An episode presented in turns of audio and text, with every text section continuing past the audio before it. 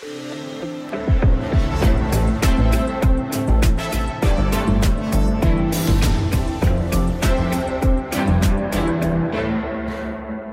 har talt. Danmark skal af med det danske EU-forsvarsforbehold. Det står nu fuldstændig klart. For selvom alle stemmer ikke er talt op endnu, det er kun 93 procent, ja, så er der altså øh, ikke mere øh, noget at gøre i forhold til at rykke afgørende på stemmefordeling. Lige nu er over 66 procent af stemmerne talt op til ja-sidens fordel, mens kun nej, mens kun 33 procent altså siger nej. Og, og det, der kommer lidt lyde ud af her, det er jo altså fordi, at statsminister Mette Frederiksen netop nu taler øh, til Socialdemokraternes valgfest. Ja, det gør hun nemlig, og det var altså en glad Mette Frederiksen, der mødte pressen på vej ind på øh, Christiansborg. Vi øh, får lige et, et kort klip af øh, hendes ankomst glad, øh, og jeg er stolt øh, på vegne af Danmark. Så skyldes det også, at en del... Den rigtige beslutning Øh, for os selv og for det kontinent, som vi er en del af. Hvad er det, der er gået... fra udlandet på det danske ja allerede?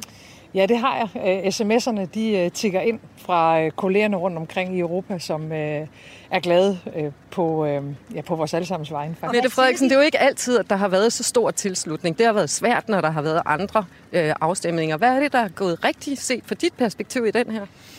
Altså, der er jo faktisk noget, der tyder på, at vi øh, øh måske, øh, hvis tallene holder, får den øh, største tilslutning til en EU-afstemning nogensinde øh, i de øh, 50 år, hvor vi har været medlem øh, af det europæiske samarbejde. Det er jo i sig selv øh, meget, meget, meget særligt. Øh, øh og dermed står vi jo øh, i aften mere samlet øh, end vi måske nogensinde har gjort på europapolitikken. Og det er jo, synes jeg faktisk, selvstændig vigtigt i en verden, hvor der er så meget splittelse. Og nu tror jeg, at jeg vil øh, forsøge at komme igennem her. Men du er også statsminister for dem, der har stemt nej. Hvad vil du sige til dem? Ja, jeg er statsminister for alle øh, i det her land, og selvom det her er en, en meget, ser det ud til et meget overbevisende ja, så er det helt rigtigt, at cirka en tredjedel af danskerne har øh, stemt nej. Øh, og jeg ved jo godt, at der også er både EU-kritikere og EU-modstandere i Danmark, og vi skal have respekt for, for alle synspunkter. Nu går jeg... Nu går jeg, hvordan? hvordan? Nu går jeg... Norsk TV vil også gerne have en kommentar. Nu går, nu går jeg ind på Christiansborg. Den internationale presse er også Mette Frederiksen. Ja, at... Er du glad i dag, Mette? En gang til. Er du glad i dag? Ja, jeg er meget glad. Det er... Mette Frederiksen, hvad glæder er det her noget, tror... du også kan bruge indrigspolitisk i den kommende valgkamp? Vil det stille dig stærkere, føler du, som uh, Socialdemokraternes formand? Altså, det her er jo en uh, folkeafstemning om Danmark skal være med i forsvarssamarbejdet i Europa. Så det her er først og fremmest en, uh, en uh, synes jeg, stor sejr for uh, Danmarks placering på vores kontinent. Det er det, afstemningen har handlet om. Hvad vil du nu, sige til nu, dine partifælder nu? Med Hvis jeg kan få lov at komme ind, så, så, så holder jeg gerne talen. Så lyder det fra en uh, super duper glad statsminister, Mette Frederiksen, der altså var på vej til øh, Christiansborg ovenpå, at man altså nu kan konstatere, at danskerne de har sagt ja til at afskaffe forsvarsforbeholdet, præcis som uh, hende og hendes uh, Ja, partifælder, de anbefalede, og sådan som øh, en hel stribe andre øh, i folketingspartier øh, på Christiansborg hedder det, også anbefalede. Og lige nu står hun simpelthen og taler til pressen, taler til Socialdemokraterne, øh, som hun har været i, i valgkamp øh, med her. Øh, hun siger blandt andet, at hun mener, at Danmark står mere samlet end nogensinde om EU-politikken. Thomas Larsen, den her aften for statsministeren.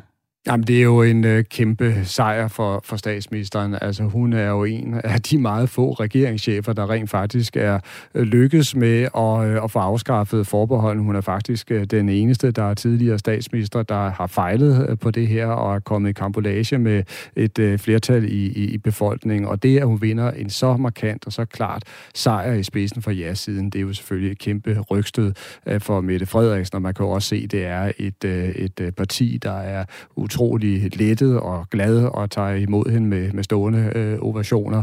Øh, det, der så bliver spændende, det er så, om, om hun har ret i, at det er sådan et, et, et stort omsving, der er i gang i forhold til danskernes øh, tilgang til øh, Europa. Det vil jeg nok være mere tvivlende over for, fordi jeg mener virkelig, at øh, en af grundene til, at øh, den her afstemning er faldet ud på den måde, den er blevet med så knusende sejr til ja-siden, det skyldes, at vi har en afstemning, der er sket i, i skyggen af, af krigen simpelthen i, i Ukraine.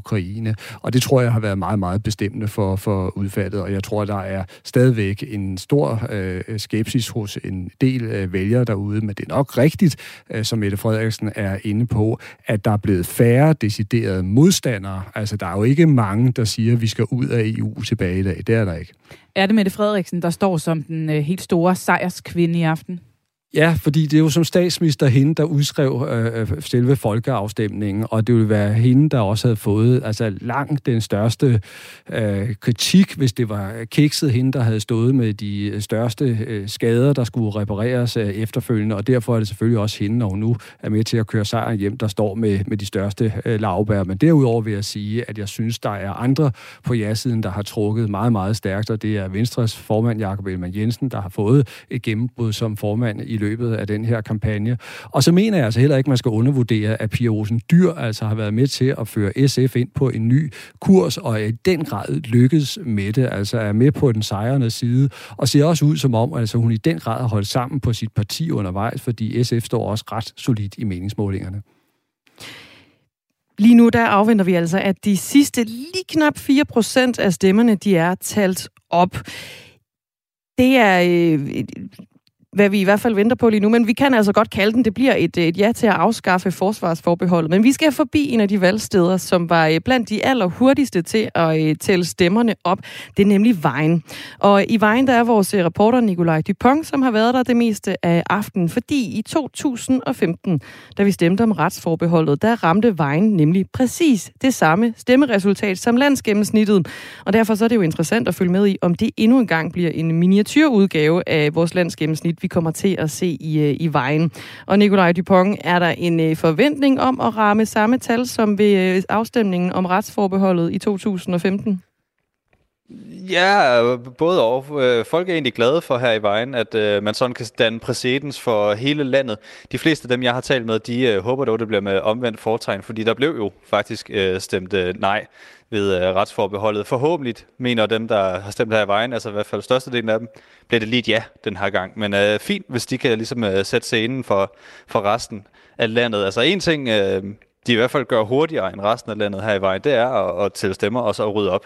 Øh, fordi klokken 5 minutter 9, der var øh, valgresultatet ligesom kommet frem her i vejen, og øh, kvart over 9, der var alt væk. Øhm, uh, Borgerne var væk, og når jeg står her og kigger ind i salen, det eneste, der er tilbage, jeg må ikke engang selv være der længere, så jeg er også rød væk. Der står øh, fire stemmebåse, og der står øh, to øh, sådan nogle øh, stander med håndsprit, og så står der også et øh, lille skilt, hvor der står valg den vej. Det var der tilbage fra afstemningen i, i vejen. Og så skal vi jo lige have, have resultaterne fra vejen også helt på bordet. Øh, det skal siges nemlig, at 65,85 procent har sagt ja til afskaffelse af forsvarsforbeholdet i vejen, mens øh, 66,65 øh, øh, i landsgennemsnit, ah, 66,73 har sagt ja med, med de forløbige valgresultater, der altså ligger, som det ser ud lige nu. Så det kræver lige lidt flere nej-siger for at, at ramme samme tal. Nikolaj Dupont, altså øh, med fra vejen. Det lyder rungende tomt der, hvor du står ellers i øvrigt. Er det pakket helt sammen ud over et par stemmebokse og noget håndsprit? Fuldstændig. Fuldstændig. Altså, hvad der før var en uh, stemmesal, er nu uh, tre badmintonbaner uden net, og så uh, de her stemmebokse. så på den måde er det jo en, uh, en skøn afslutning på en, uh, en skøn valgdag, i hvert fald her i vejen. Og den øh, fortsætter altså lidt endnu, fordi vi er jo også til stede på Christiansborg her til aften, hvor vi også har øh, reportere til stede. Det er Lisa Linding og Amanda Holmen, som, øh, som er med derfra, som fanger politiske reaktioner. Og vi skal faktisk til en af dem nu. Vi skal nemlig høre fra en af de her Grand Old, der også har øh, anbefalet et ja. Det er nemlig dig, Mogens Lykketoft. Velkommen til. Ja, tak skal du have. Tidligere udenrigsminister og også forhenværende formand for Socialdemokratiet. Er du overrasket over det her resultat? Ja, jeg er måske en lille smule øh, overrasket og glad over, at det blev så overbevisende en sejr. Øh, fordi det har vi jo sådan set aldrig oplevet før i et EU-spørgsmål i Danmark. Så, så, så men, men jeg, jeg synes også, at jeg har kunnet mærke på de møder, hvor jeg har været ude og diskutere det her øh, op til folkeafstemningen, at, at folk bevægede sig under diskussionen og kom op og sagde bagefter, øh, det var der sket og gjorde. Jeg kom ind i det her lokale for at stemme nej. Nu går jeg ud og stemmer ja.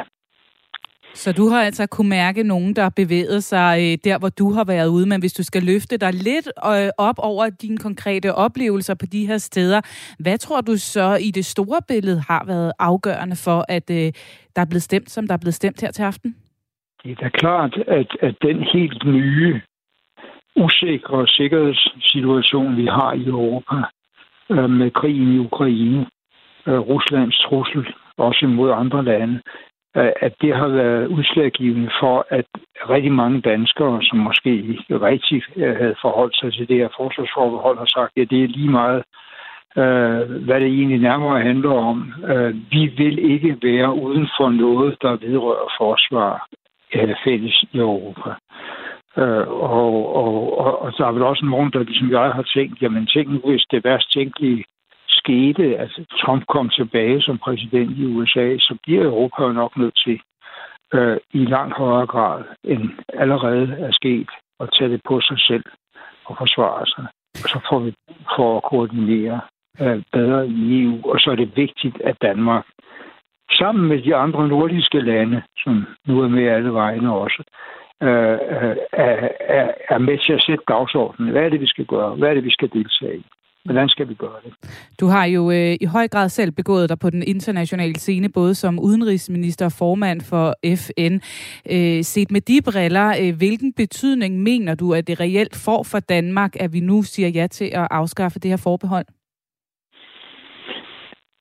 Ja, vi ved jo ikke præcist, hvad det er, Europa så gerne vil, vil, vil tage på sig, men det kan jo være, der kan jo være tale om fredsbevarende aktioner, som også har et FN-mandat, som vi bedre kan bidrage samlet til at, at støtte.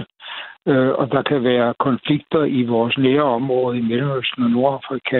Vi kan være nødt til at gå ind og stoppe konflikter der, øh, for at undgå store nye flygtningestrømme. Altså, det er jo sådan noget, der kan blive aktuelt, at Europa skal gøre på egen hånd, fordi det er ikke særlig sandsynligt, at amerikanerne vil være med til det mere. De vil forhåbentlig blive ved med at støtte i forhold til Rusland, og det vil foregå i NATO-regi. Men, men der er andre opgaver, der kan melde sig, og der er det vigtigt, at Danmark er med. Det er også vigtigt, at Danmark er sammen med Sverige, Norge, øh, Finland, på Norge kan også deltage i europæiske forsvarsmissioner, selvom vi ikke er i EU medlem mm. at, at vi er med til at bestemme, hvordan skal det foregå? Hvad skal det indeholde?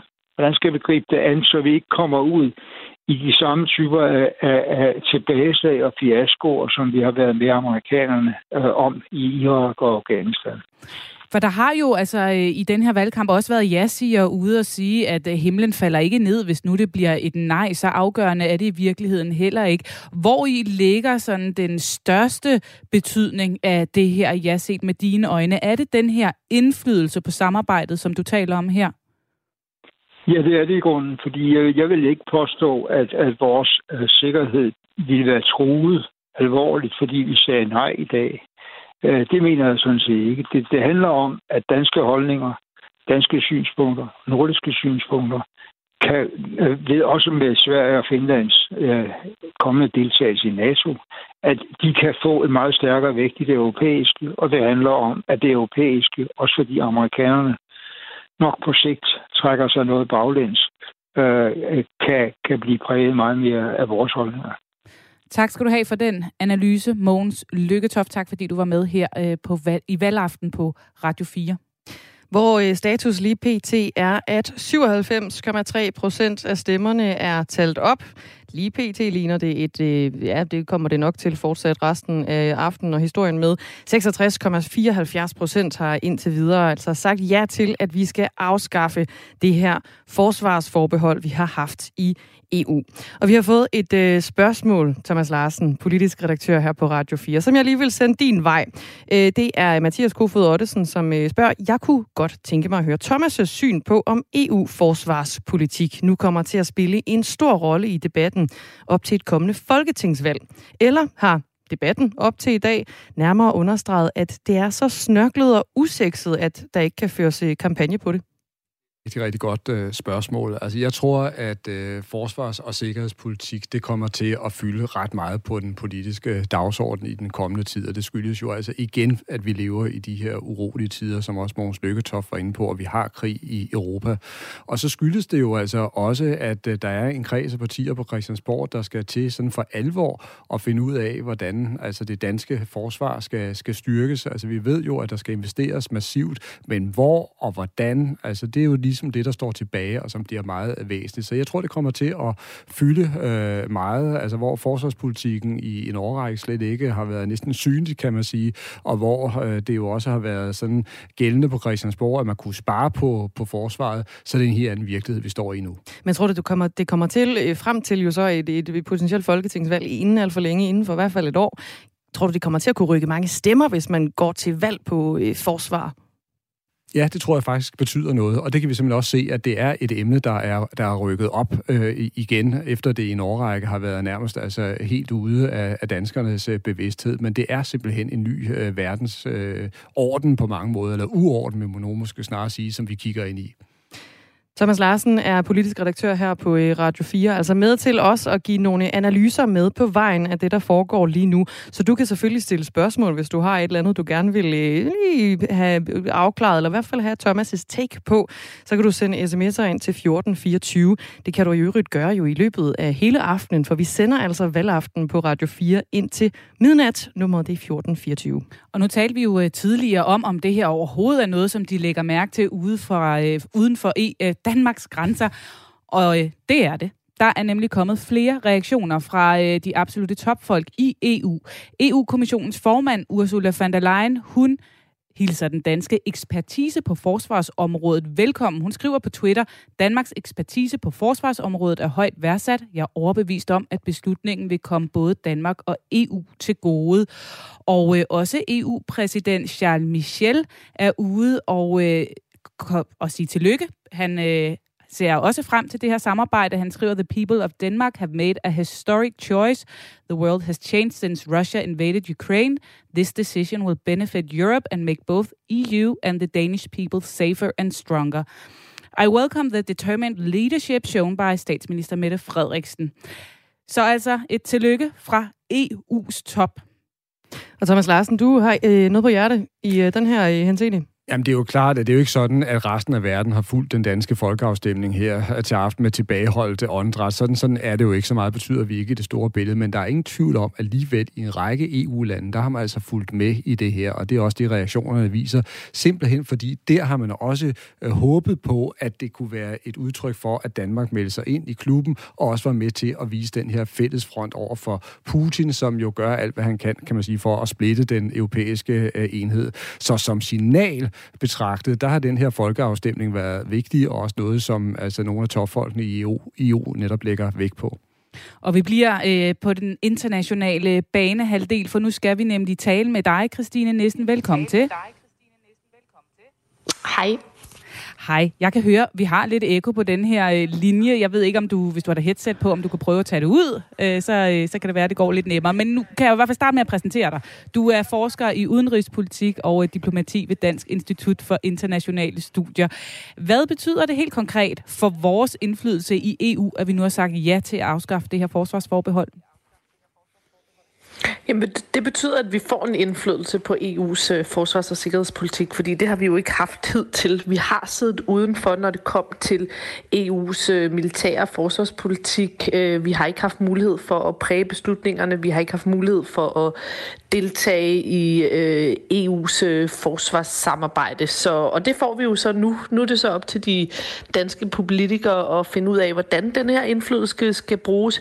Hvad Danmark har tænkt sig at øh, deltage i, fordi det er jo det her frivillige samarbejde, hvor at øh, det er op til et flertal i det danske folketing at vælge til og fra.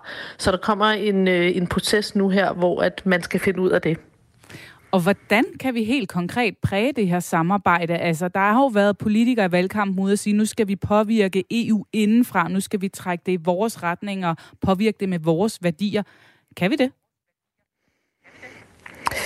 Ja, altså øhm, det, øh, det kan vi jo godt. EU's øh, udenrigs- og forsvarspolitik øh, bliver skabt på den måde, at øh, alle 27 øh, lande skal, skal være enige, før man kan, kan rykke videre. Øh, så det vil sige, at øh, Danmark kan for det første blokere nogle beslutninger, som skulle gå imod da, danske interesser, men derudover også bare øh, præge øh, et, et politikområde, som øh, formentlig i de kommende år øh, kommer til at udvikle sig temmelig betydeligt, netop fordi der eksisterer denne her historisk politiske vilje til at arbejde meget tættere sammen i en europæisk kontekst om sikkerhedspolitikken herunder i EU-rammen. Og nu har vi så set, der er rullet et par reaktioner ned fra toppen af Bruxelles ind fra Ursula von der Leyen og fra Charles Michel. Altså, hvor, hvor, hvor stor øh, betydning vurderer du, det set fra deres stol, er, at Danmark nu øh, er med i det her samarbejde på forsvarsområdet?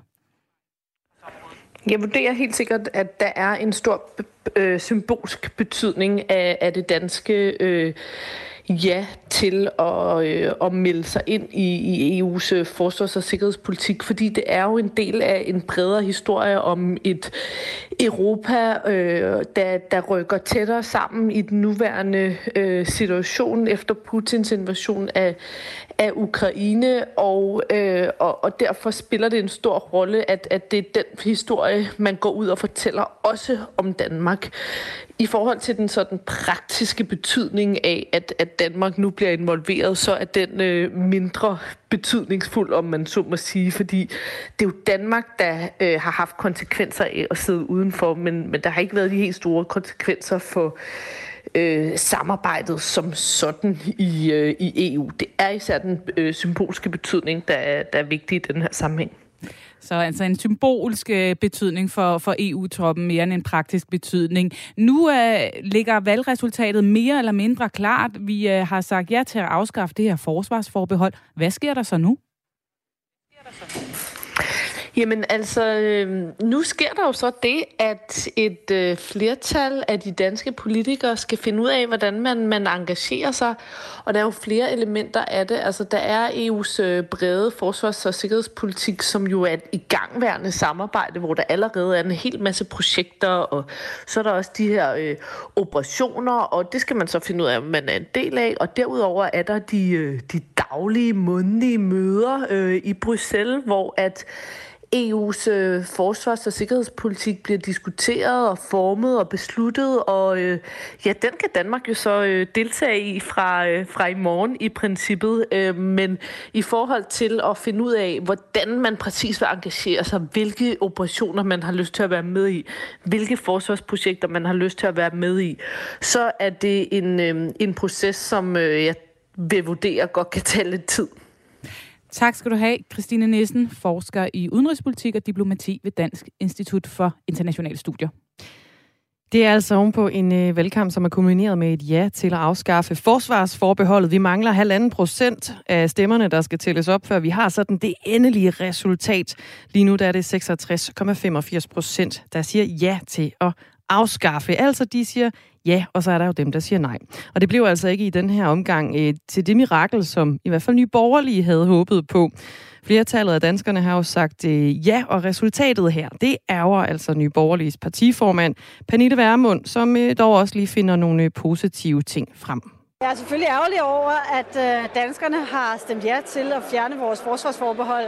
Når det er sagt, så bliver der jo en opgave for os nu i at sørge for at holde øh, de meget EU-begejstrede politikere på Christiansborg i kort snor og sikre, at de ikke øh, skulle jeg sige, misbruger de sparsomme ressourcer, vi har i vores forsvar øh, på militært tvivlsomme operationer i, øh, i Afrika under EU-kommando. Pernille Vermund lyder, lyder det herfra. Hun øh, frygter med det her resultat, at Danmark de kommende år ikke lever op til sine NATO-forpligtelser ved altså at sige ja til flere EU-missioner, som det ser ud lige nu. Jeg har fuld respekt for, at vores danske soldater er dygtige og kan løse mange opgaver. Vi er bare i en situation, hvor vores forsvar i overvis har været nedprioriteret. Vi lovede i 2014, at vi ville op på de her 2% af vores BNP til forsvaret, øh, som vi har garanteret NATO. Det er vi ikke kommet. Det er vi først i 2033, der er altså 11 år til. Hvis man så i den mellemliggende periode vil bruge de sparsomme ressourcer, der er på missioner, som er langt væk fra Danmark, og ikke på at styrke vores indsats i NATO, som jo var hensigten, og vores territorialforsvar, så mener jeg, at man svigter Danmark. Valgresultatet overrasker dog ikke Pernille Vermund, som faktisk også hæfter sig ved, at der med de her lige over 66 procents opbakning, som det ser ud lige nu, af ja-sigerne, må være mange danskere, som går imod deres eget ja-parti.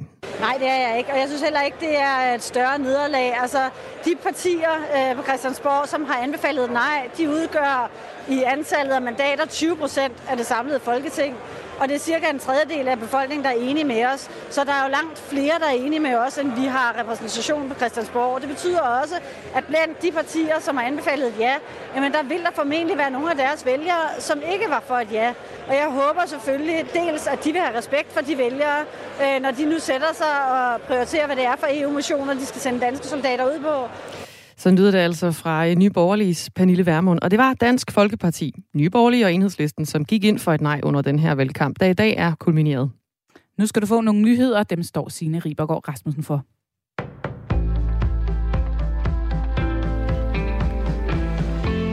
En forløbig prognose fra DR viser, at 65 procent af vælgerne har stemt ja til at afskaffe forsvarsforbeholdet. 34,6 procent af vælgerne har stemt nej. De forløbige resultater er ifølge både DR og TV2 så klare, at der ikke længere er tvivl om, at der er et flertal for at afskaffe forbeholdet. Spørgsmålet er kun, hvor stort flertallet bliver. Og politisk redaktør her på Radio 4 siger om aftenens forløbige resultat. Jamen, det er lige til de historiske øh, bøger, det her. Det vil blive skrevet ind med flammeskrift, fordi man skal jo tænke på, at for ja-siden er der taler om en enorm politisk sejr, øh, og også en sejr, der jo kommer efter, at de tidligere har oplevet altså store nederlag på den her øh, front. Og jeg tror, det der er den store overraskelse i virkeligheden for alle, det er, at afgørelsen bliver så klar, altså at det er en så stor sejr, som ja-siden tager hjem her til aften. Thomas Larsen peger på flere forskellige ting, som har bidraget til en stor tvivl forud for dagens afstemning. Det er en afstemning, der er sket i skyggen af krigen i Ukraine, og det har gjort, at rigtig mange øh, danskere i virkeligheden har valgt at følge statsministerens slogan om, at tiden er til sammenhold og ikke til forbehold. Øh, det tror jeg har været fuldstændig afgørende. Og så vil jeg også sige, at øh, ja-siden generelt har undgået at begå de store fejltagelser, som de har lavet i tidligere kampagner, hvor de jo ofte sådan har tydet til skræmmekampagner og dommedagsprofetier, og på den måde måske i virkeligheden er et med at skubbe mange vælgere fra sig og det er helt tydeligt, at de har formået at fagne flere øh, vælgere den her gang. Og så har nej siden været i dårlig form med et svækket Dansk Folkeparti, og det enhedslisten, som i starten af kampagnen havde travlt med at kigge på sine egne interne problemer, vurderer Thomas Larsen. Og så kan jeg sige, at 98,8 procent af stemmerne er talt op her kl. 22.30. Mette Frederiksen er i dag en meget tilfreds statsminister.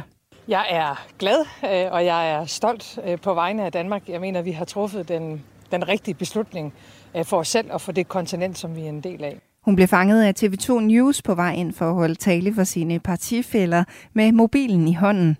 SMS'erne de tigger ind fra kollegerne rundt omkring i Europa, som er glade på, ja, på vores allesammens vegne. hun er også glad for, at danskerne har været så overbevisende i deres svar ved stemmeurnerne. Faktisk noget, der tyder på, at vi øh, øh måske, øh, hvis tallene holder, får den øh, største tilslutning til en EU-afstemning nogensinde øh, i de øh, 50 år, hvor vi har været medlem øh, af det europæiske samarbejde. Det er jo i sig selv øh, meget, meget, meget særligt. Øh, øh, og dermed står vi jo øh, i aften mere samlet, øh, end vi måske nogensinde har gjort på europapolitikken. Og det er jo, synes jeg faktisk, selvstændig vigtigt i en verden, hvor der er så meget splittelse. Og det var altså et kort nyhedsoverblik med mig. Jeg hedder Signe Ribergaard Rasmussen, og jeg er tilbage, når klokken bliver 23.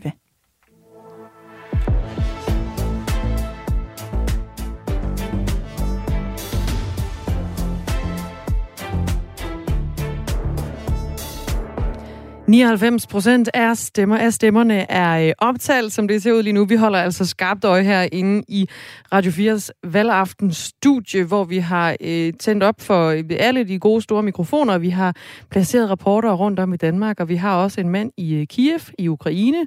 Og øh, så står vi altså også herinde og øh, får gode folk med igennem. Vi får politiske reaktioner, og vi får øh, eksperter med til at forklare, hvad betyder det nu, fordi Danmark har jo stemt ja til at afskaffe forsvarsforbeholdet. Ej, jeg synes, med 99 procent øh, uh. optalt, så tør vi godt sige, at, øh, at det er sådan, det bliver. Ja. 66,9 procent siger lige nu ja, 33,10 nej. Det er meget, meget, markant, også meget historisk. Det vender vi alle sammen tilbage til.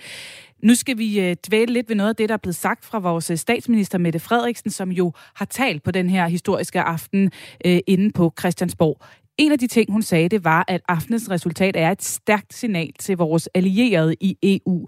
Og øh, der kan måske godt være noget om snakken, for nyheden om den store opbakning til at afskaffe forsvarsforbeholdet er allerede øh, noget, som øh, har givet genklang rundt omkring i Europa. Hej Mads Anneberg. Hej hej. Radio 4's øh, Europakorrespondent, og som lige nu befinder sig i Ukraines hovedstad Kiev, og altså den seneste time har siddet for os og holdt lidt øje med, hvad der bliver sagt rundt omkring om det her markante danske ja til at afskaffe forsvarsforbeholdet. Hvilke, reaktion, hvilke reaktioner er der kommet ind? Jamen, der er efterhånden kommet en, øh, en, en håndfuld øh, lykønskninger til, til Danmark på, på, på Twitter blandt andet. Nu var statsministeren jo også inde på, at hun havde fået nogen direkte ind i indbakken på sin, øh, på sin mobiltelefon. Øh, de europæiske ledere, de tør godt komme ud af busken nu her, som I var inde på, så er vi jo næsten ved at have optalt alle stemmerne i, i Danmark, og det, det, øh, det er en, en klar sejr til, til ja-siden. Og øh, hvis vi tager øh, bare sådan en som EU-kommissionens øh, formand, øh, Ursula von der Leyen, jamen, så siger hun, at hun byder den her stærke besked, det her stærke signal, øh, velkommen øh, fra, fra det danske øh, folk, og hun er overbevist om, at både Danmark og EU vil øh, kunne drage fordel af den her beslutning, som danskerne har truffet i dag.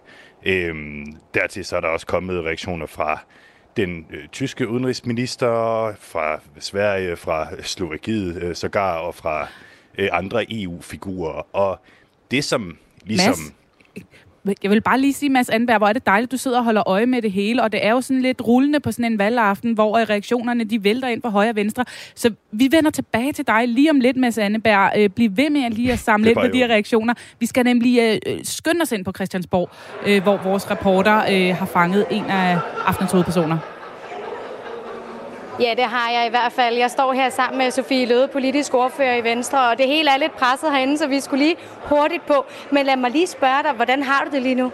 Jamen, jeg er bare utrolig, øh, utrolig glad, og øh, dermed også lettet, fordi at jeg har ikke taget noget for givet på, øh, på noget tidspunkt, og har da været nervøs hele vejen øh, igennem. Så det er klart, at de første exit polls begyndte at komme ind, så øh, spærrede man alligevel lige øjnene op en ekstra gang og tænkte, kan det virkelig passe med så overbevisende og rungende et ja? Og der er det jo fantastisk nu at se med 99 procent af stemmerne optalt, at det holder øh, fast. Så det, det er meget, meget overbevisende ja. Er du overrasket over, hvor overbevisende et ja det er? Jeg er i hvert fald utrolig glad for, at det er blevet så klart et øh, ja, så vi ikke skal til at have en diskussion om, hvorvidt at det er et for lille ja eller andet. Altså nu må alle kritikere øh, forstå dem i forhold til, at det er øh, klar tale fra danskerne, der har sagt ja til sammenhold frem for forbehold med vores venner rundt i Europa. Og, og hvad betyder det for dig, at det er blevet en så stor sejr til ja-siden, og hvad betyder det for Danmark?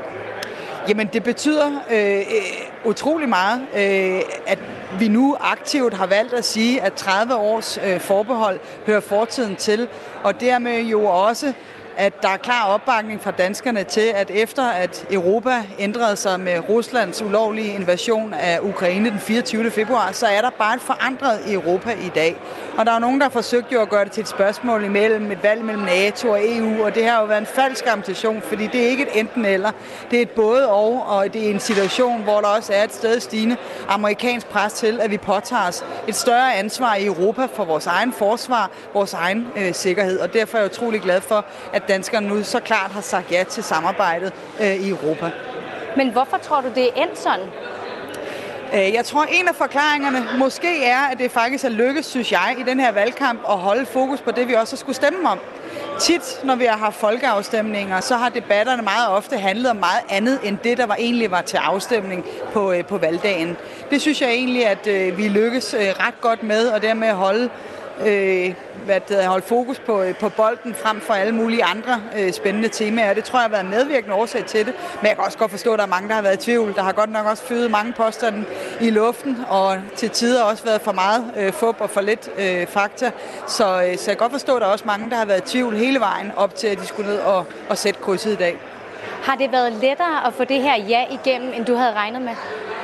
Der er jo aldrig noget, der er let, og slet ikke med folkeafstemninger. Og det her er jo en dag, vi, jeg vil sige, i Venstres vedkommende, vi har ventet på i 30 år at få lov til at, øh, at stemme om det her. Og jeg synes, vi har ført en fantastisk valgkamp. Vi var jo selv med til at gå i spidsen for, at vi overhovedet skulle have den her folkeafstemning, dengang vi forhandlede om det nationale øh, kompromis for forsvars- og sikkerhedspolitik. Der var det jo øh, Venstres fortjeneste ved Jakob Ellemann Jensen, at vi lykkedes med at få de andre partier trukket til tråd og sige, ja, nu var det nu, vi skulle have den her vigtige, vigtige afstemning, som der så er kommet et, et overbevisende resultat ud omkring i, øh, i dag. Øh, og så synes jeg, at Venstre har ført en, en rigtig god øh, valgkampagne. Vi har haft mobiliseret tusindvis af folk rundt i, øh, i hele landet, og det har været en, en travl periode nu her. Og jeg synes jo, at øh, vores formand også, Jakob Ellemann Jensen, virkelig øh, også har fået lov til at kunne øh, træde ind og komme rundt, ikke bare i hele landet, men også, synes jeg, øh, har været en meget, meget markant øh, stemme her i hele diskussionen omkring forsvarsforbeholdet, øh, hvor at, at jeg synes, han sådan har ageret som, øh, som ja-sidens øh, kaptajn.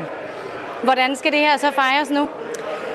Ja, det skal nok fejres med, at jeg desværre også skal tidligere op i, uh, i morgen, så det bliver ikke den vilde uh, fejring. Vi står her, og jeg har dansk vand ved min, uh, min side, så det vil være en, uh, en fortsat glæde her i, øh, i aften, og vi har fejret det ved, at vi har haft en, en super dejlig valgfest her på, øh, på Christiansborg, og det er jo bare fantastisk at mærke den stemning hos alle de frivillige i Venstre, der bare er i rigtig godt øh, humør. Og så er jeg sikker på, at på et tidspunkt vi nok også skal få tid til lige at drikke en enkelt øl. Sådan lød det fra Sofie Løde. Tak fordi du var med. Ja, og med håb om, at der lige bliver tid til at drikke en, øh, en enkelt øl på et eller andet tidspunkt. Det kommer der helt sikkert til at øh, være tid til. Men det var altså Sofie Løde med fra Christiansborg, hvor vores øh, reporter Lisa Linding, hun befinder sig lige nu. Og så flyver vi øh, direkte ned til Kiev igen, hvor vi jo lige blev afbrudt midt i en god snak med Sandeberg. Ja, det gjorde vi. Kan du ikke, du var, du, ja, du var god, godt i gang med at lige rise op, øh, hvad vi har fået af reaktioner rundt omkring fra, fra EU-landene. Fortsæt, hvor du slap. Ja, altså jeg var ved at rise op, og, og i stedet for ligesom at komme med sådan en, en lang øh, liste over, hvad de enkelte øh, EU-personer har sagt, så kunne jeg måske bare tillade mig at konkludere, at der er flere af dem, som ligesom har taget øh, vores afstemning med herned til, hvor jeg står, altså i Ukraine, øh, og, og allerede begyndt at konkludere på, at jamen, det her det er et signal om et øh, EU, der står sammen mod Vladimir Putin øh, og, og Rusland. Og det er jo det er jo også det, som jeg har været inde på øh, øh tidligere på aftenen, det her med, at det er den symbolske værdi i den her afstemning, som, som, som resten af EU jo i hvert fald øh, først og fremmest kan, kan veksle til småpenge, at det simpelthen bliver øh, endnu et lille skridt på, øh, på, på den her fortælling øh, om, at, at EU står sammen. Og nu er det jo bare her i Danmark, vi går til folkeafstemning og kan sende sådan en stor symbolsk øh, gave ned til EU, og så kan de øh, øh, glæde sig over, at det vidner om et godt sammenhold. Men er det også din vurdering, fordi der jo ikke er andre lande lige nu, der går til folkeafstemninger om EU, at den her opbakning sådan gennemsyrer hele EU og andre europæiske lande? Er det det, de tolker ud af det også? Øh, ja, det kan der være delte mening om. Du kan sige, at de, i Finland og i Sverige, der har de jo besluttet sig for, at de vil gerne være med i NATO. De har bare ikke øh, tænkt sig at sende sådan noget til, til folkeafstemning. Øhm, så det er jo, det, det er jo to øh, ting, der, der skriver sig ind i lidt den, den samme fortælling i Europa. Altså, at, at Norden øh, udbygger øh, hvad skal man sige, forsvarssamarbejdet. Øhm, der har været lidt knas på det seneste, når det kom til at blive helt enige om, øh, for eksempel sanktioner i, i EU-regi, og, øh, og, og det, er, det er blevet lidt mere træt, end, end det var i starten, hvor det jo gik øh, altså, øh, ud, over, ud over stepperne med, med, med, med, med det samme, med det her sammenhold, ikke? så det er blevet en lille smule mere back to, back to normal i, i EU, men, men jeg synes stadigvæk godt, man kan tillade sig at sige, at der er et, øh, et sammenhold, der, der, der trumfer det, vi er vant til at se fra EU. Og en ting er så den symbolske øh, ting, eller den symbolske, øh, hvad kan man sige, betydning, som, øh, som vi sender ned mod EU med afskaffelsen af det her forsvarsforbehold. Men hvis vi ser på den konkrete betydning, hvad er den så i forhold til, at vi nu har stemt ja til det her? Jamen, det er faktisk et rigtig godt spørgsmål, fordi i første omgang, så er der egentlig ikke sådan en mega meget, der, der er forandret. Der, hvor det øh, virkelig kommer til at, at, at batte, det er jo, når de danske politikere så skal beslutte, jamen for eksempel vil vi med på nogle af EU's øh, militære missioner, hvad der jo så bliver åbnet øh, en, en stor dør for nu. Vil vi deltage i, i yderligere dele af det europæiske forsvarssamarbejde? Der har det jo tydet på, på politikerne, at, at der er en, en, en hel del ting, som de kommer til at gå tage til Bruxelles nu og sige ja tak, det vil vi rigtig, det vil vi rigtig gerne være med til det her. Men, men det er jo noget, som vi vil få at se i, i løbet af de kommende uger og, og, og måneder, hvordan det egentlig helt præcis kommer til at udmønte sig, det her ja. Og nu har vi jo talt lidt om reaktionerne fra EU-toppen og andre EU-lande. Du sidder i Kiev i Ukraine, og hvor du også siger, at nogle af de her reaktioner netop binder båndene øh, fra den her afstemning og så ned til, til krigen i øh, netop Ukraine. Er der reaktioner herfra?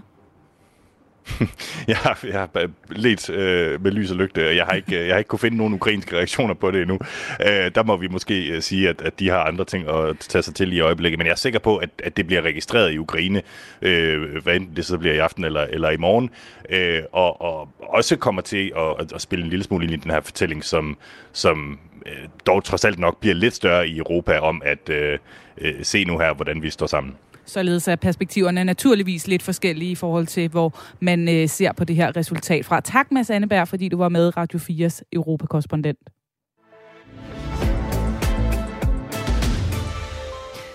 Cyberbeskyttelse har ved flere lejligheder været brugt som et argument for at afskaffe forsvarsforbeholdet. Og det bliver altså et ja til at få det af vejen. Tobias Libetrav er forsker i cybersikkerhed ved Dansk Institut for Internationale Studier, og velkommen til dig her i øh, valgaften på Radio 4. Tak. Så det her ja, vi nu øh, kan se frem til, hvad, øh, hvad betyder det egentlig for vores øh, cybersikkerhed herhjemme, at vi nu afskaffer forsvarsforbeholdet? Jamen på kort sigt, så tror jeg ikke, det har den store betydning. Det samarbejde, som foregår i det militære regi i EU på, på cyberområdet, er i øjeblikket ret begrænset. Så, så på kort sigt ikke den store betydning, men måske det kan få en betydning på sigt, fordi det er et samarbejde, som det lader til, at man i EU vil, vil styrke øh, over de næste år.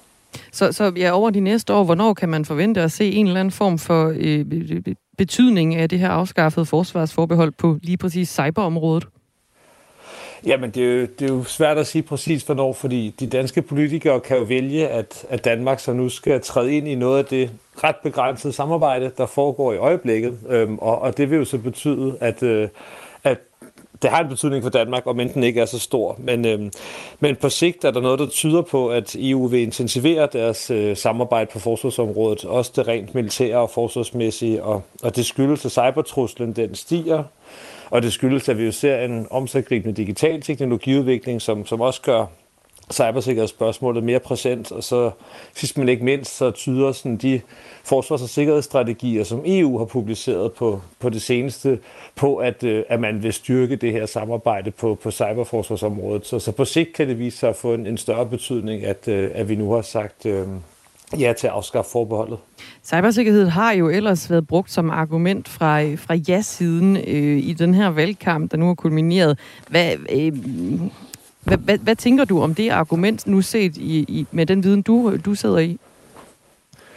Jamen, jeg tænker, at, øh, at man måske har, har overspillet en lille smule betydningen af det her cybersikkerhedssamarbejde, som det ser ud lige nu. Øh, fordi det er meget begrænset, det samarbejde, der er, og det er ikke øh, alle lande, som er med i, i størstedelen af det militære samarbejde, der er. Altså EU's mandat, kan man sige, på, på cybersikkerhed.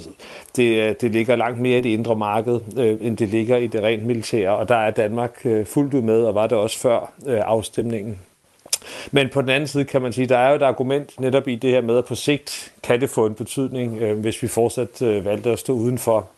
Men, men igen, det er jo svært at spå om præcis, hvor, øh, hvor Danmark og EU står om fem år, om ti år, øh, og hvorvidt det her samarbejde bliver så intensiveret, som, som EU måske selv ligger op til, fordi at, øh, der er jo også NATO, hvor der foregår samarbejde, og nationalstaterne er også stadigvæk sig selv nærmest, øh, når det kommer til for eksempel øh, efterretningsarbejde på cyberområdet. Tiden må vise, hvordan øh, det her det lander i forhold til cybersikkerheden, også øh, cybersikkerhedssamarbejdet i EU, når nu forsvarsforbeholdet det bliver øh, afskaffet. Tobias Libetrav, tak fordi du var med her til aften. Forsker i øh, cybersikkerhed ved Dansk Institut for Internationale Studier. 99,6 procent af stemmerne er nu optalt. Vi er meget, meget tæt på mål. Fortsat godt 66 procent, der siger ja 33 procent, der siger nej, det bliver der altså ikke rykket meget ved. Vi hørte kort tid, for kort tid siden fra Sofie Løde, politisk ordfører for Venstre, Thomas Larsen. En glad Sofie Løde, naturligvis. Det har hun vel også grund til at være. Ja, det har hun virkelig. Det her det er en øh, meget stor øh, sejr for Venstre, som jo er et af de mest øh, pro-europæiske partier i, i Folketinget, og det er også klart, at det lige præcis i aften er der også en vis historisk, et, et historisk vingesus over øh, det her, fordi som øh, Jakob Ellemann Jensen jo også flettede ind i sin, sin tale, så var det jo altså et kæmpe nederlag for hans far, øh, Danmarks øh, udenrigsminister øh, tidligere, Uffe Ellemann Jensen, ikke? At, øh, at man jo rent faktisk overhovedet skulle lave de her forbehold for at fastholde Danmark i det europæiske samarbejde, og det er helt sikkert, at i familien Ellemann, der har man ønsket, at de her forbehold, de skulle væk, og nu lykkes det så med, med forsvarsforbeholdet, og det er altså en, en stor sejr for det her øh, parti. Og så må man også sige, at øh, Jakob Ellemann Jensen, han har gjort det godt øh, i, i, i valgkampen. Han har været meget synlig, han har været markant, han har været en trækkraft for ja-siden, og har vel også manifesteret sig både som en, en, en, en leder nu for sit eget parti, men også øh, i stigende grad som en øh, statsministerkandidat for, for Blå øh, Blok. Altså med andre ord, han har også trukket lidt fra Søren Pape Poulsen i, i, de her sidste par måneder. Ja, da den her folkeafstemning den blev udskrevet, så snakkede vi om, at det her var en øh, god platform for Morten Messersmith til at, at bygge sit parti og sit formandskab op på. Var det i virkeligheden Jakob Ellemann Jensen, der endte med at løbe løbe med den. Ja, det kan man roligt sige. Altså på, på, øh, øh, øh, på de borgerlige, på de borgerlige ja-hold, der synes jeg, at Jakob Jensen han står altså meget stærkt øh, nu. Og det er jo også helt tydeligt i den tale, at han holdt. Øh, der sagde han jo også indirekte, at, øh, at, at, at det er han godt klar over, fordi nu ser han altså frem til, til, til, til folketingsvalget, altså hvor han så vil sætte al kraft ind på at udnytte den her rygvind, han har fået. Man skal så bare huske, at øh, statsminister Mette Frederiksen har jo virkelig også fået en rygvind, for det er også en kæmpe sejr for hende. Vi snakkede jo i starten om, da den her øh, valgkamp den gik i gang, at ja-siden kom noget snublende fra start. Det, det var øh, øh, noget med en, øh, valg, en formulering på valgsedlen, der ikke var for god, og øh, de var øh, også lidt fraværende i debatten. Det var meget nej-siden. Han investerede måske lidt mere i at, at gå ind i den her valgkamp, end man så nogle af de andre øh, ja-partier gøre. Hvilken risiko var det, han løb her? Hvad nu, hvis det ikke var gået, som det var gået, øh, som vi ser i aften? Jamen det er klart, var det endt med at blive et nej, så havde Jakob Ellemann Jensen jo været altså en af de partiledere, der også havde betalt en, en, en pris for det øh, øh virkelig. Det er der slet ingen øh, øh, tvivl om, fordi alle vil, vil jo have vidst i den situation. Han var en af dem, der virkelig skubbede på for at få afstemninger. Hvis det så var blevet et rungende nej, så havde han jo stået med et, et problem. Men sådan er det jo altså bare overhovedet ikke øh, blevet. Det har virkelig været en succes for ham og for ja-siden at få øh, lavet den her øh, folkeafstemning, også med den øh, timing, øh, der er nu. Så han er simpelthen blevet, blevet Øh, styrket øh, af det. Så er det faktisk rigtigt, det du er inde på, Pernille, at, øh, at ja-siden kom faktisk altså snublende i gang, og det var ikke ret overbevisende, at der blev lavet store øh, fodfejl, altså også omkring øh, stemmesedlen, men øh, man må sige, at her til sidst, der har de virkelig trukket fra, fra nej-siden, og øh, vi har været inde på nogle af, af begrundelserne, altså det, at jeg tror, til syvende og sidst, så har det spillet ind for mange danskere, at vi har den her uhyggelige krig i, øh, i Europa, og så ønsker man at rykke tættere sammen øh, og, og, og vise sammenhold med resten af EU. Og så er der måske også en tendens, som vi ikke har snakket så meget om her i aften, men som man ikke skal underkende. Når det begynder at blive klart, at der er et vinderhold i politik og ved afstemninger, så er der sjovt nok mange vælgere, der gerne vil være en del af det vinderhold. Og spørgsmålet er, om øh, Jakob Ellemann Jensen kan ride lidt videre på den bølge så nu, fordi man kan jo sige, at Venstre har været igennem et hårdt år. Øh, vi snakkede jævnligt i løbet af efteråret om, at det øh, altså var rigtig træls tider for Jakob Ellemann og partiet Venstre, og at konservative Søren Pape Poulsen var det store dyr på savannen, eller det blev der i hvert fald debatteret, hvem der var. Kan han ride den her bølge videre, vurderer du, i forhold til, nu snakker du om det her med, at man gerne vil være på et vinderhold? Ja, det kan han øh, bruge til noget, hvis han holder kadencen, øh, og det vil han selvfølgelig gøre øh, alt for. Og, og det er jo fuldstændig rigtigt, som du er inde på, at han har haft en ualmindelig svær start. Det var også en øh, ret vanskelig opgave, kan man roligt sige, han fik, for det var et, øh, et nedslidt venstre, han overtog. Det var et venstre, hvor der havde været store interne kampe, øh, hvor folk jo forlod partiet i, i stribevis, og hvor han også selv havde svært ved at manifestere sig som ny øh, leder. Men det må man sige, det er altså fortid nu. Han sidder virkelig solidt i i øh, partilederstolen. Men jeg synes også, der er nogle altså, interessante udfordringer, som vi har fået øje på så sent som her i aften i løbet af, af, af valgaften, altså hvor vi kan se en, en, en lykke, der jo står blandt de andre partiledere og om kort tid folder sit politiske projekt ud for alvor. Og så fik vi jo altså også det her helt usædvanlige besøg af Inger Støjberg på Christiansborg her i aften, og hun kommer også til at stemple ind i dansk politik begge to tidligere venstrefolk, meget markante venstrefolk, vil de i virkeligheden kunne gå ind og hugge nogen øh, af, af, af, af Jacob Ellemanns øh, stemmer og, og, og venstrefolk? Det er noget af det, vi også skal holde øje med. Så der sker ting, altså jeg der rykker sig noget der, i blå blok er, med den der her er et opbrud i gang. Fuldstændig ja. rigtigt. Nu øh, skal vi kigge lidt på, øh, på en af de andre glade sejrs kvinder i aften. Ja, fordi det var jo øh, statsminister Mette Frederiksen, der i sin tid i marts annoncerede, at vi altså skulle til den her folkeafstemning i dag om forsvarsforbeholdet. Og i dag, da hun øh, dukkede op på Christiansborg og mødte pressen, der var hun altså ret godt tilfreds med danskernes valg. Hvor glad er du? Jeg er rigtig, rigtig glad, og jeg er stolt på Danmarks vegne, fordi vi øh, fik en mulighed for at placere os øh, mere aktivt sammen med vores naboer og vores allierede og øh, vi kunne have valgt to udveje af det, og jeg synes, vi valgte den vej, som er, er den rigtige både for Danmark, men også for Europa. Øh, og, og i aften og i dag sender vi et meget klart signal til vores allierede, vi sender også et signal til Putin, så jeg er glad, jeg er stolt. Ja, hun er glad, og hun er stolt, vores statsminister Mette Frederiksen. Og det er altså også første gang, øh, danskerne de sådan set stemmer for at afskaffe et øh, EU-forbehold. Vi har jo tidligere to gange før stemt, for, øh, stemt i, om vores forbehold i EU. Det var jo euroen i år 2000, og så retsforbeholdet i år 2015. Så nu er det altså øh, historisk et ja til at afskaffe en af de fire forbehold, vi har i Danmark. Men ifølge øh, statsministeren, så er det altså ikke fordi, at den her øh, ja, sejr til ja-siden, den frister hende til at holde flere folkeafstemninger.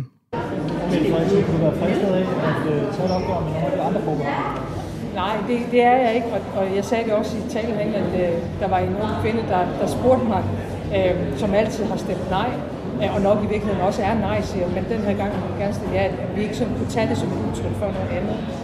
Øh, det er syv år siden, der var en afstemning, hvor danskerne sagde nej. Det synes jeg, vi skal respektere. Øh, det her har været en vigtig afstemning, øh, både på grund af den konkrete situation, vi står i, men også på grund af fremtiden. Så, så det her er en afstemning om forsvarsforhold. Det her det er en afstemning om forsvarsforbeholdet, siger statsminister Mette Frederiksen. Det er sådan lidt en ulden lyd, men der er altså også øh, der var fuld gang i den inde på Christiansborg, der vores øh, reporter Amanda Holmen, hun Det kan være svært at komme til med sin mikrofon, når man står der i en hård af journalister, skulle hilse at sige. Ja, lige præcis. Men Amanda Holmen, hun spurgte altså alligevel statsministeren til den lave valgdeltagelse. Som det ser ud lige nu, så har vi altså med ja, 99,6 procent af stemmerne talt op en stemmeprocent, der lander på 65,8 procent. Men Mette Frederiksen, du siger, du er glad, men det tegner sig jo til at være en lav valgdeltagelse. Hvor efterlader det selve valget og demokratiet?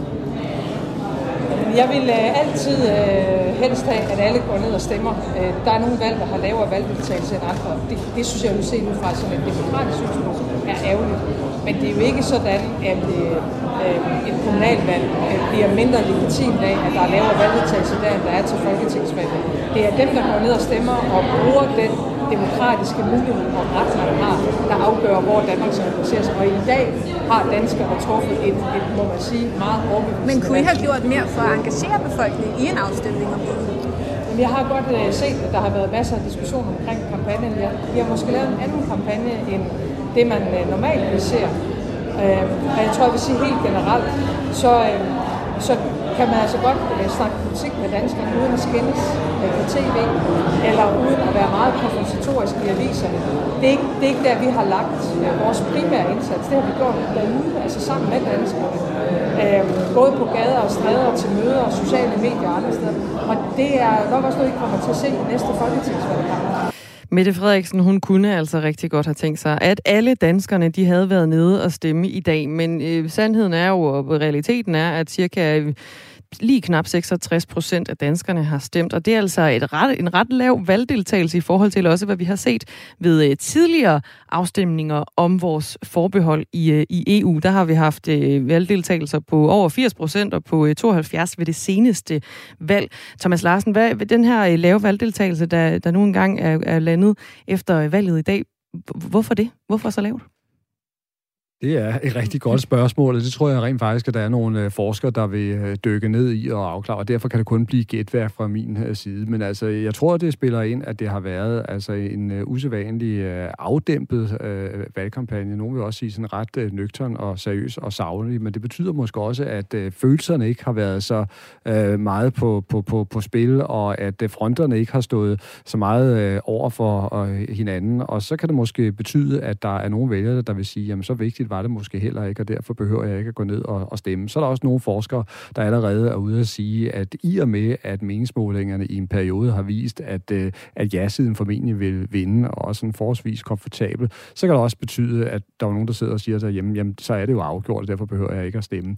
Jeg tør ikke at komme med alle forklaringerne, men altså man kan sige to ting. På den ene side, så er afgørelsen her til aften meget, meget klar, og derfor også en markant sejr for, for ja-siden. Men samtidig så viser den lave valgdeltagelse jo også, at de måske alligevel skal passe på med ikke at overfortolke resultatet alt for meget. Fordi altså i forhold sidder... til sådan EU-ja-siden? Øh, ja, fordi mm. det er det ikke nødvendigvis en blankocheck til. Og der synes jeg så, det er meget, meget interessant også at høre, at både Jakob Ellemann Jensen, men også Mette Frederiksen her i aften, jo i virkeligheden har lukket ned for nye folkeafstemninger her i løbet af nær fremtid. Så det tror jeg også selv, de har en fornemmelse af. Mm.